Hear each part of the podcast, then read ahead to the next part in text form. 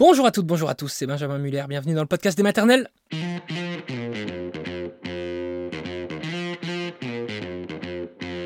Le podcast des maternelles à propos d'un sujet qui est très fort. Vous allez entendre Sylvain, Sylvain le papa d'Anaël, Sylvain qui a donné un rein à son enfant, la greffe de parents à enfants. Vous imaginez le sujet incroyablement fort, le témoignage incroyablement fort que vous allez entendre. Et ben c'est Sylvain dans un instant. Et juste après, nous serons avec une néphrologue pédiatre, docteur Cyrielle Parmentier. C'est parti.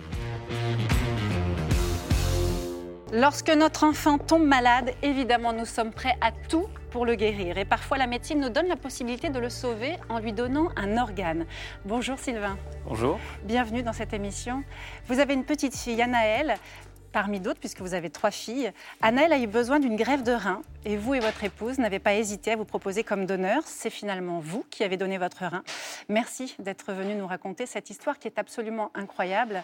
Je précise donc que vous êtes le papa de trois enfants. Augustin a 12 ans, Annaëlle et Apolline, elles sont jumelles. Elles ont 10 ans toutes les deux.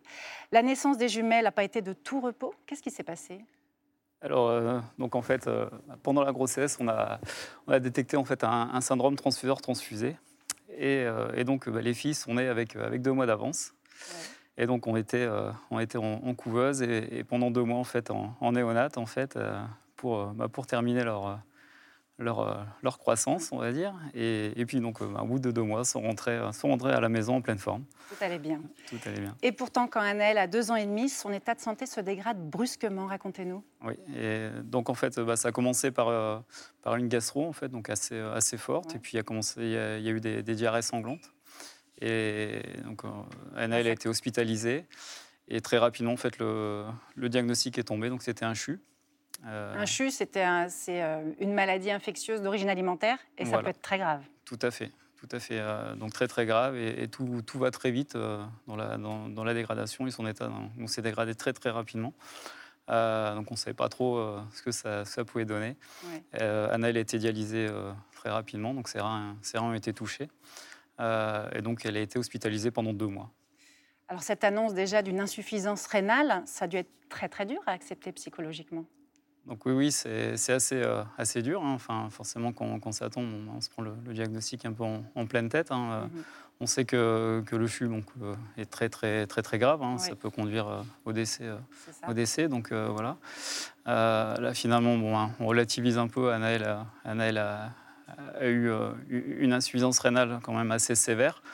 Ça aurait pu être plus grave. Mais voilà, très, très compliqué, très compliqué à, à prendre. J'imagine. Elle se retrouve donc sous dialyse.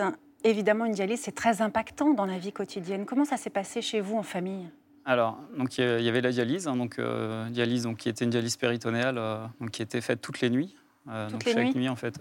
c'est un professionnel de santé qui venait installer la dialyse? C'était nous-mêmes. donc on avait une formation spécifique en fait bah, pour, pour brancher Anaël en fait, et on avait toute, l'installation à la maison. Et donc toutes les nuits en fait, voilà, on branchait Anaël pour la dialyse. Et en plus de la dialyse, en fait, il y avait un, régime alimentaire vraiment très très strict, hein, euh, très appauvri en potassium, en sel et en protéines. Hein. donc, ah. euh, ça veut dire bah, très peu de laitage, très peu de viande.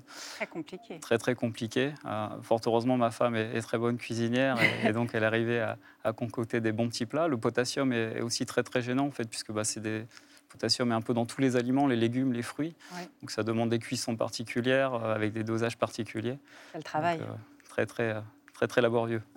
et puis c'est d'autant plus compliqué quand euh, votre petite fille a des frères et sœurs qui, eux, peuvent manger de tout.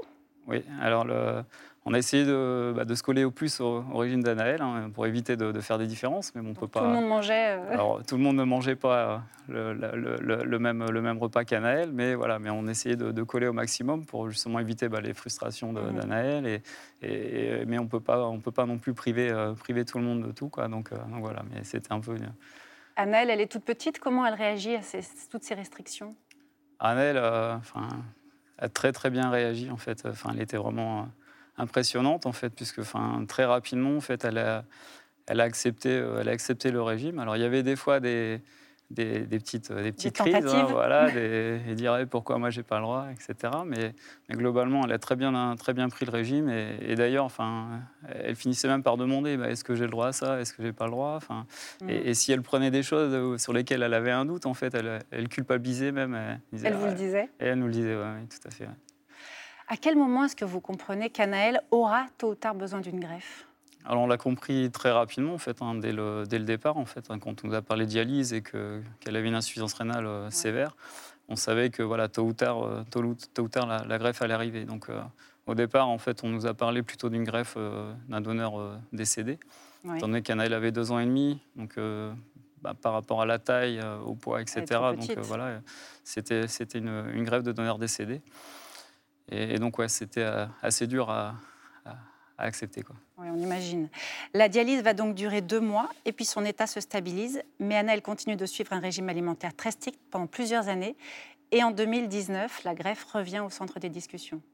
Oui, tout à fait. Donc, euh, son état s'améliore. La, dialyse est arrêtée. Donc on reprend une vie déjà un peu plus normale. Le, régime toujours, euh, toujours très très strict hein, pendant, pendant ces six années.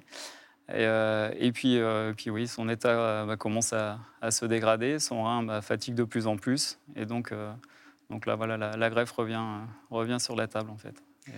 Et... cette fois, elle a 8 ans et elle est éligible à la greffe intrafamiliale, c'est-à-dire un rein donné par l'un de ses parents. Est-ce que vous avez beaucoup discuté du choix du donneur avec votre femme? On n'a pas, pas vraiment discuté en fait. Hein. Voilà, il fallait faire les tests en fait déjà pour savoir qui était compatible. Donc on a, on a mené les tests euh, tous les deux. Et puis ben, on s'est dit on verra bien. À un moment, bah, s'il faut décider, on, en parlera. Mais bon, pour l'instant, on mène d'abord les, on mène d'abord les tests. Et puis bah, finalement, bah, c'est au fur et à mesure des tests en fait où il y avait une, nous étions tous les deux compatibles, mais il y avait, euh, il y avait quelques techniques opératoires. Euh, au niveau, euh, au niveau du rein, enfin, qui, est, qui a plutôt privilégié euh, moi plutôt que, plutôt que ma mhm. femme. Vous n'avez pas hésité une seconde? Non. Non, non. Vous êtes un vrai papa. L'opération est prévue au printemps 2020. Malheureusement, là, il y a le Covid qui vient contrarier un peu tous ces plans. Comment ça se passe? Alors euh, oui, donc tout était prévu, donc, donc on était parti pour, pour la greffe. donc greffe qui était anticipée en fait pour éviter le, le, passage sous, sous, dialyse en fait. Et puis bah, finalement, euh, voilà, le Covid passe, toutes les, toutes les, les greffes sont, sont, interrompues. Et donc, euh, euh a dû être, euh, a dû être remise, remise sous dialyse. Donc, très stressant. péritonéale également. Donc, oui, très stressant. Et donc, on repartait en fait bah, six ans en arrière en fait, avec, avec la dialyse. Et puis début octobre 2020, cette fois, c'est le bon moment. Vous donnez votre rein à votre fille qui a donc 8 ans et demi. Dans quel état d'esprit vous êtes à ce moment-là? Vous avez peur? Alors peur, euh, non. Euh, assez, enfin, on va dire plutôt, euh, plutôt anxieux, puisque bon, enfin, c'est deux opérations en simultané hein, qui, qui se passent. Donc, oui, le receveur et le donneur. En voilà, même temps. le receveur, le donneur. donc moi, bah, forcément, un peu, un peu anxieux par rapport à, à mon opération, par rapport à l'opération de ma fille.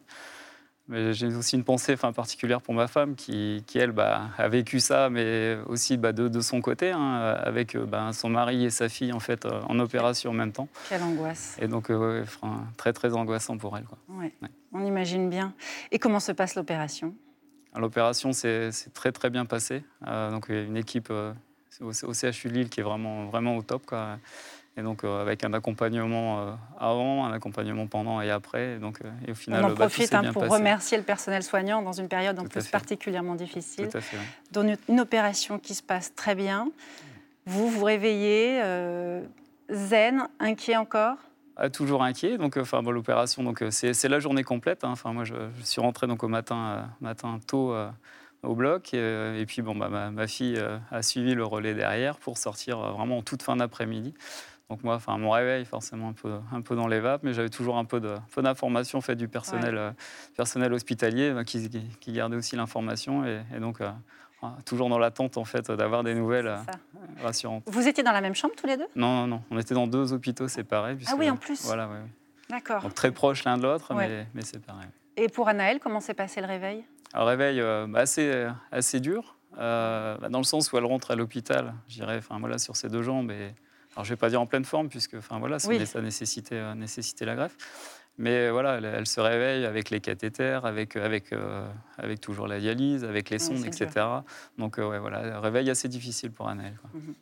Et finalement, vous rentrez à la maison même plus tôt que prévu?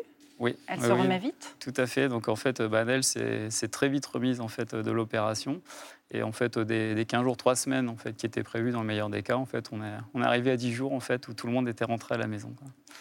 Et alors, comment vous vous sentez tous les deux quand vous rentrez à la maison? Alors, bah, Naël en pleine forme. C'est vrai? Ah oui, vraiment pleine forme. On n'aurait quasiment pas dit qu'elle venait de se faire, se faire greffer un rein. Ah, ils sont incroyables. Voilà. Alors moi, enfin, un peu, un peu dur pour moi, un peu douloureux. Et elle se, elle se, elle se moquait de moi d'ailleurs. Ah oui? Ouais, Pépé, qu'est-ce qui s'arrive? Ils sont cruels. Ah oui. en tout cas, la greffe a bien fonctionné. La greffe a très bien fonctionné, oui. Tout va, tout va très bien. Et donc ça, c'est parfait. Est-ce qu'on peut dire que grâce à la greffe, Anaël revit vraiment aujourd'hui?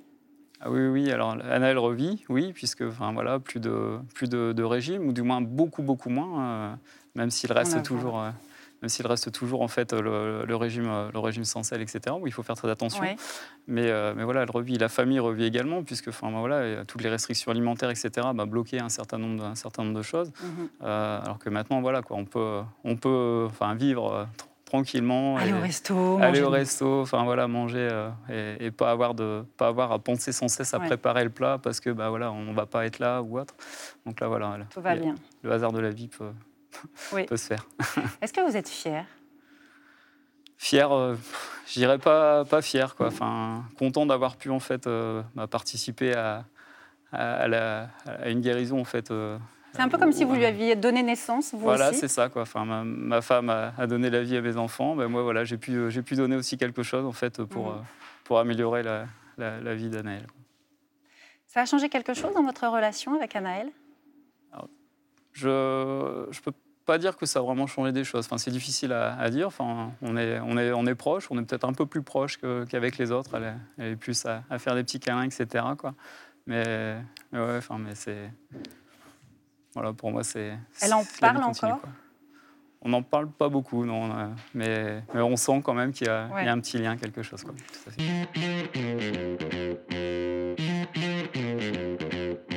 Docteur Cyrielle Parmentier, bonjour. Bonjour. Bienvenue. Merci d'avoir accepté euh, de faire le point avec nous. Vous êtes néphrologue, pédiatre à l'hôpital Armand Trousseau à Paris. Chaque année, il y a entre 100 et 120 enfants qui bénéficient d'une greffe de rein. Est-ce que ces greffes se font toujours à partir du don d'un vivant? Il y a vraiment deux possibilités, soit un donneur vivant, soit ce que nous on appelle un donneur décédé. Donc euh, le donneur vivant, c'est la situation qu'on vient de voir avec Anaël, euh, quelqu'un de très proche, classiquement les parents, mais ça peut être aussi une personne proche, un tonton, un parrain, euh, qui va donner son rein. Et puis il y a l'autre option qui est d'être inscrit sur ce qu'on appelle la liste nationale d'attente, qui est gérée par l'Agence de la biomédecine, qui est une instance gouvernementale. Et là, ben, vous, êtes, vous êtes dans l'attente d'un rein compatible, et puis on vous appelle, et ça va être un rein issu de quelqu'un qui est décédé et qui avait accepté le don d'organes quand on dit quelqu'un de proche, il faut prouver d'un lien d'affection de plus de deux ans. C'est ça? Exactement. Ça peut aussi être un ami de la famille, par exemple, qui connaît très bien ah l'enfant? Tout à fait. En fait, euh, depuis 2011, on a élargi un petit peu les, critères justement pour favoriser le don vivant. Donc euh, les parents, bien entendu, mais voilà, si vous arrivez, euh, si vous prouvez un lien d'affection, pour pas en faire commerce. En gros, le, risque ce serait ça. C'est tout à fait ça. C'est d'aller vers vers la marchandisation d'organes. Bien sûr, c'est ce qu'on veut éviter. Mais si vous êtes proche de la famille, si vous êtes proche de la personne, vous pouvez vous pouvez donner votre L'intérêt, c'est aussi, excuse-moi, c'est qu'il y a des listes d'attente très longues, sinon? Voilà. Sur cette fameuse euh, liste nationale d'attente, alors euh, il y a une priorité pédiatrique, donc les enfants de moins de 18 ans inscrits vont être prioritaires. Euh, il n'empêche que les temps d'attente sont longs, on peut attendre plusieurs mois, attendre plusieurs mois en dialyse, et comme vous l'avez vu, voilà, ça impacte franchement la vie, la qualité de vie, mais aussi ça entraîne des, complications. Donc on essaye au maximum de limiter ce temps d'attente en dialyse, et le donneur vivant, c'est une très bonne solution. Mmh. On a reçu beaucoup de questions, dont celle d'un autre papa ce matin. Regardez en vidéo la question de Julien. J'ai moi-même donné un rein à mon fils et la question qui m'a souvent été posée est de savoir comment un adulte peut-il donner à un enfant. C'est vrai ça. Oui, on a des, bah, voilà, il y a des soucis de, de, taille, de morphologie, notamment chez le tout petit. Donc chez le nourrisson, on a tendance à dire que les moins de 10 kilos on n'a pas des très bons résultats, principalement à cause de problèmes chirurgico-anatomiques. Donc, on va devoir patienter en dialyse jusqu'à ce que l'enfant prenne assez de poids, soit assez grand pour qu'on puisse euh, le transplanter. Et puis après, en effet, on va, on va regarder la morphologie. Donc, euh, plus l'enfant est petit, euh, plus on va essayer de, limiter la, différence de taille. Donc, un grand rein dans un petit corps, ça peut engendrer des complications. Mhm. Il n'empêche qu'à partir d'un certain âge, d'une certaine morphologie, on y arrive très très bien. Mais on peut agir sur le rein du donneur, par exemple D'une certaine Couper manière. Tu veux le Non. rétrécir Non, euh, habituellement, on donne, on donne tout le rein du donneur. Après, il y, a des, il y a des situations un petit peu exceptionnelles où on va prendre deux tout petits reins si c'était un donneur euh, euh, d'en- d'enfant. Euh, mais, mais classiquement, non, on garde le rein entier. Mais quand un rein est Mm. malade, on envisage la greffe immédiatement parce qu'il y a deux reins, on peut vivre avec un seul rein. Tout à fait. Si vous avez un seul rein malade, vous vivez, vous vivez très bien puisque l'autre prend le relais. C'est vraiment quand les deux reins sont touchés que là, on doit envisager la greffe. D'accord. Aïda, euh, pardon, Aïda vous demande qui peut donner un organe aujourd'hui en France? Alors, si vous êtes euh, donneur vivant, dans le cas du rein, il faut être majeur. Il faut être en bonne santé. Il va y avoir toute une batterie d'examens pour vérifier qu'on ne vous met pas, vous, en difficulté en tant que donneur. Euh, mais il n'y a pas de, il y a pas de critère d'âge. Et si vous êtes sur, euh, si vous êtes dans le cas des donneurs décédés, eh bien, soit vous avez exprimé un refus du temps de, de votre vie, donc il y, a une, il y a un registre national des refus. Si vous n'avez pas exprimé de refus, au moment de votre décès, on va euh, interroger votre famille, vos proches. On va leur demander est-ce que vous savez s'ils s'étaient positionnés vis-à-vis du don d'organes? C'est pour ça qu'on encourage les gens à en discuter, même si c'est toujours euh, une question qu'on n'a pas vraiment envie d'aborder, mais c'est important de pouvoir dire est-ce que je suis En tout favorable cas, si au on don est d'organes pour, ou pas euh, ça prend deux secondes de dire à ses proches oui, je suis pour si jamais ça m'arrive. Et puis et voilà, voilà, Et ça sera Mm. d'autant plus facile pour les proches de se positionner dans une situation aussi difficile au moment du décès, quand euh, les, les équipes viennent vous, vous questionner. Si vous avez la réponse euh, parce que la personne avait donné de son vivant, c'est toujours plus facile. Je suis pour, si jamais. Ah bah, très bien. C'est ce que j'allais dire moi aussi. Notez-le tous, Yasmine. Moi, non, évidemment. Vous êtes pour Ça va pas, non, je vais pas donner mes reins. Euh, Soyez pas aussi gentil avec Yasmine que je l'avais dit au début. euh, je vous donnerai un rein. Églantine, pour vous, je donnerai un rein. Merci. Jérôme vous demande quelles sont les grandes étapes de la greffe.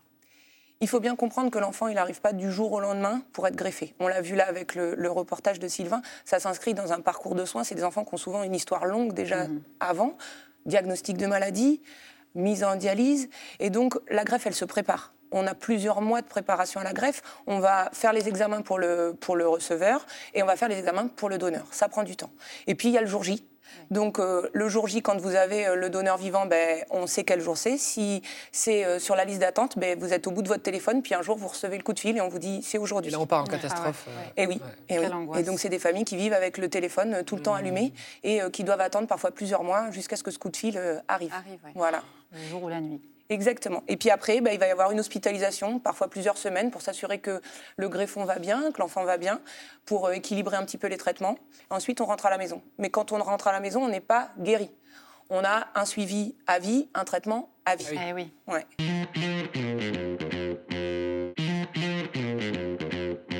Evaline vous demande peut-on donner son rein au sein de la fratrie Oui, si on est majeur, c'est ça Exactement. Oui, si on est majeur, on va avoir euh, une petite réserve pour une femme jeune qui n'a pas encore eu de, de grossesse s'il y a un désir d'enfant. Mais euh, clairement, euh, oui. Il y a un suivi psychologique après un don en- Alors, il entre y en- frères et sœurs ou je sais pas, j'imagine? Il y en a un avant, surtout, pour s'assurer que le don va bien se passer. Et euh, si on a moindre réserve, on n'ira pas. Ouais. Et puis après, ça va dépendre des situations. Mais c'est vrai que ça peut changer les choses euh, et le rapport. Donc il faut être vigilant à ça. Vous disiez tout à l'heure que l'hospitalisation, ça peut être plusieurs euh, semaines, voire plusieurs mois pour l'enfant. Oui. Et pour le donneur, il sort au bout de combien de temps? C'est court. Pour le donneur, c'est court. Il va sortir au bout de quelques jours. Ça tire un peu sur la cicatrice, mais souvent après, ils vont très bien. D'accord, ok. Une question de Anke qui vous demande s'il y a des greffes de reins synthétiques ou d'animal. Eh ben, c'est dans la recherche, euh, mais actuellement, non. Euh, voilà. C'est- C'est en. Ouais. Il y a, il y a On plein de ça. recherches. Voilà, il y a des recherches qui courent. Comme vous le savez, on est en pénurie de donneurs. Mm. Euh, c'est pour ça qu'on est là pour, pour communiquer. Euh, donc, on cherche, on cherche d'autres options, mais on en est encore loin. Il n'y a pas une greffe avec des porcs récemment, mais pas de rein Pas de rein. On est plutôt sur les valves cardiaques. D'accord, sur les va- Et ça, ça, ça, ça a marché, ça Ça, ça, c'est en cours de- d'exploration. Ouais. Ça, c'est vraiment l'avenir. Euh, enfin, où Enfin, bref. Euh, Ça me fait penser à la flamme. ah oui, c'est ça, le corps de gorille. Le corps de gorille. Bref. Pas euh, de private joke. Oh, Ceux qui n'ont pas regardé Ouais, La Flamme vrai. ne peuvent pas savoir. euh, Mélanie vous demande si les parents sont forcément compatibles avec leur enfant. Non. Euh, et c'est pour ça qu'on fait tout un bilan. Il va y avoir une compatibilité en termes de groupe sanguin. Et donc, vous pouvez ne pas avoir le même groupe sanguin que votre enfant. Et puis après, il y a une compatibilité immunologique un petit peu plus pointue. On va chercher le meilleur donneur. Euh, et ensuite, bah, des compatibilités anatomiques aussi. Donc, euh, c'est souvent vécu de façon assez difficile Oui, quand les parents... hein. Oui, tout à fait. Ça arrive qu'aucun des parents ou aucun membre de la famille ne soit compatible Oui. Ah, C'est très violent, ça. Oui. Alors dans ces cas-là, on va élargir euh, bah, voilà, au cercle d'amis proches, euh, au tonton, au tata. Et puis sinon, on a, on a la liste nationale d'attente et donc euh, le donneur décédé. Hmm. Omblin vous demande s'il y a beaucoup de rejets. Alors, euh, heureusement, euh, c'est des choses que, que l'on connaît bien, nous, en tant que néphrologue, donc on va essayer d'anticiper ça et de l'éviter au maximum. Euh, Il y a une période qui est la période clé de l'adolescence, on la connaît tous. Ils les veulent ados. plus prendre leurs médicaments. Et voilà, on, on est quand même sur un traitement Ah ouais. immunosuppresseur à vie, Ouais. avec des horaires fixes. C'est très contraignant. Et quand vous êtes un, un adolescent, euh, voilà, prendre des, des traitements à heure fixe, ça peut être, ça Ah peut oui, être compliqué. dur, donc euh, vous pouvez pas sortir la nuit et faire une glace matinée en gros. voilà, en gros, ça. c'est ça, exactement. Pourquoi Ah. c'est des traitements, quand vous dites quand c'est lourd, c'est c'est plusieurs fois par jour Qu'est-ce que ça représente en fait? C'est ça, c'est deux fois par jour, donc Ah ouais. matin, soir, à heure fixe, tous les jours, et aucun oubli. C'est ça. Voilà, donc pour des ados, il y, a des- il y a vraiment des moments qui sont difficiles, cette période de, de la transition entre le monde de l'enfance, le monde de l'adulte, l'autonomisation. Voilà, on va Ah, être extrêmement vigilant parce qu'il y a un risque accru de, de rejet à ce moment-là si, euh, si vous, en- vous ne prenez plus votre traitement. Avec une vigilance demandée sur l'hygiène de vie? On peut parfois avoir des, des difficultés euh, sur persistance d'un petit régime alimentaire, comme on l'a vu euh, tout à l'heure avec Anaël, voilà, un petit peu moins de sel. Et puis, euh, vous avez un traitement qui baisse vos défenses immunitaires, donc vous êtes un petit peu plus fragile. Donc oui, on va essayer de faire un peu attention. On a eu la période Covid où on leur a demandé d'être vigilants, de porter le masque, de faire attention. Mais souvent, ça se passe bien. Est-ce Et- que pour le donneur, il y a des précautions à prendre après tout au long de sa vie parce qu'on n'a plus qu'un seul rein ou pas? Il va avoir un suivi, un suivi euh, light, comme on dit. Euh, le but en amont, c'est vraiment qu'on ait vérifié qu'il n'y a pas de conséquences sur sa qualité de vie. Et si il va bien, et si on valide euh, la greffe, c'est que euh, ça va bien se passer après. Par contre, c'est sûr que s'il y a des complications médicales qu'on n'avait pas anticipées, euh, bah voilà, on va faire un suivi un peu plus accru parce qu'il n'a un- qu'il n'a qu'un seul rein. On boit moins d'alcool par exemple? C'est plus, ça va être le tabac principalement, l'alcool un peu, euh, le surpoids, la sédentarité, les choses Ouais, qu'on connaît. euh. Hmm. Mais pour le greffé, du coup, euh, l'alcool, on parlait de l'adolescence. Est-ce que là, c'est tolérance zéro, par exemple? Est-ce qu'on Alors avec nos ados, quand on dit tolérance zéro, on a souvent euh, l'effet inverse, donc on, on essaye de, voilà, de les encadrer. Bien entendu, voilà, euh, l'alcool, le tabac, euh, le, le surpoids chez nos ados, c'est aussi une vraie problématique. Tout ça, c'est des choses qui vont impacter le greffon et on veut que ça tienne le plus longtemps possible.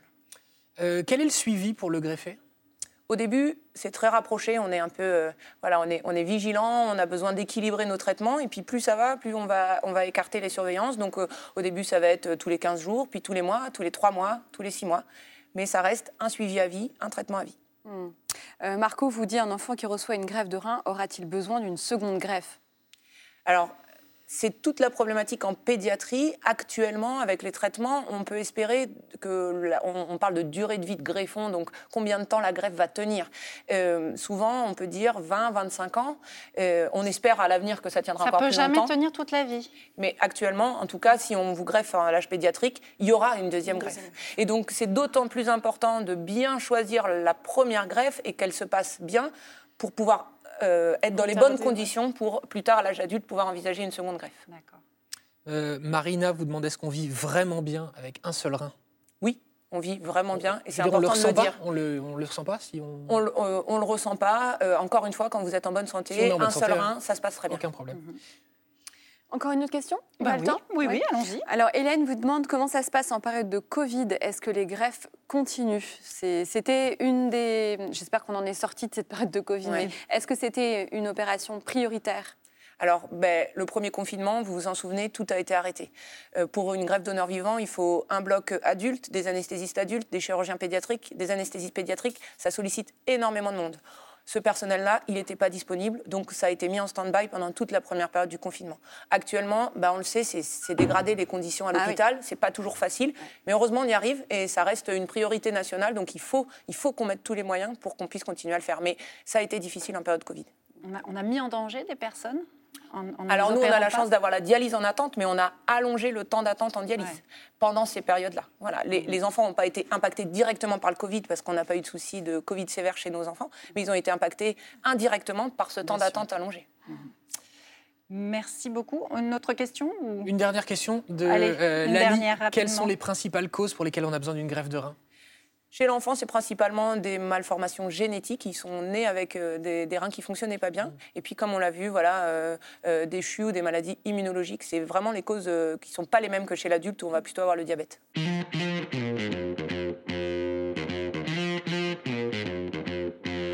Voilà, c'est la fin de cet épisode du podcast des maternelles. On se retrouve quand vous le souhaitez sur les réseaux sociaux, en podcast et bien sûr sur France 2. Ciao tout le monde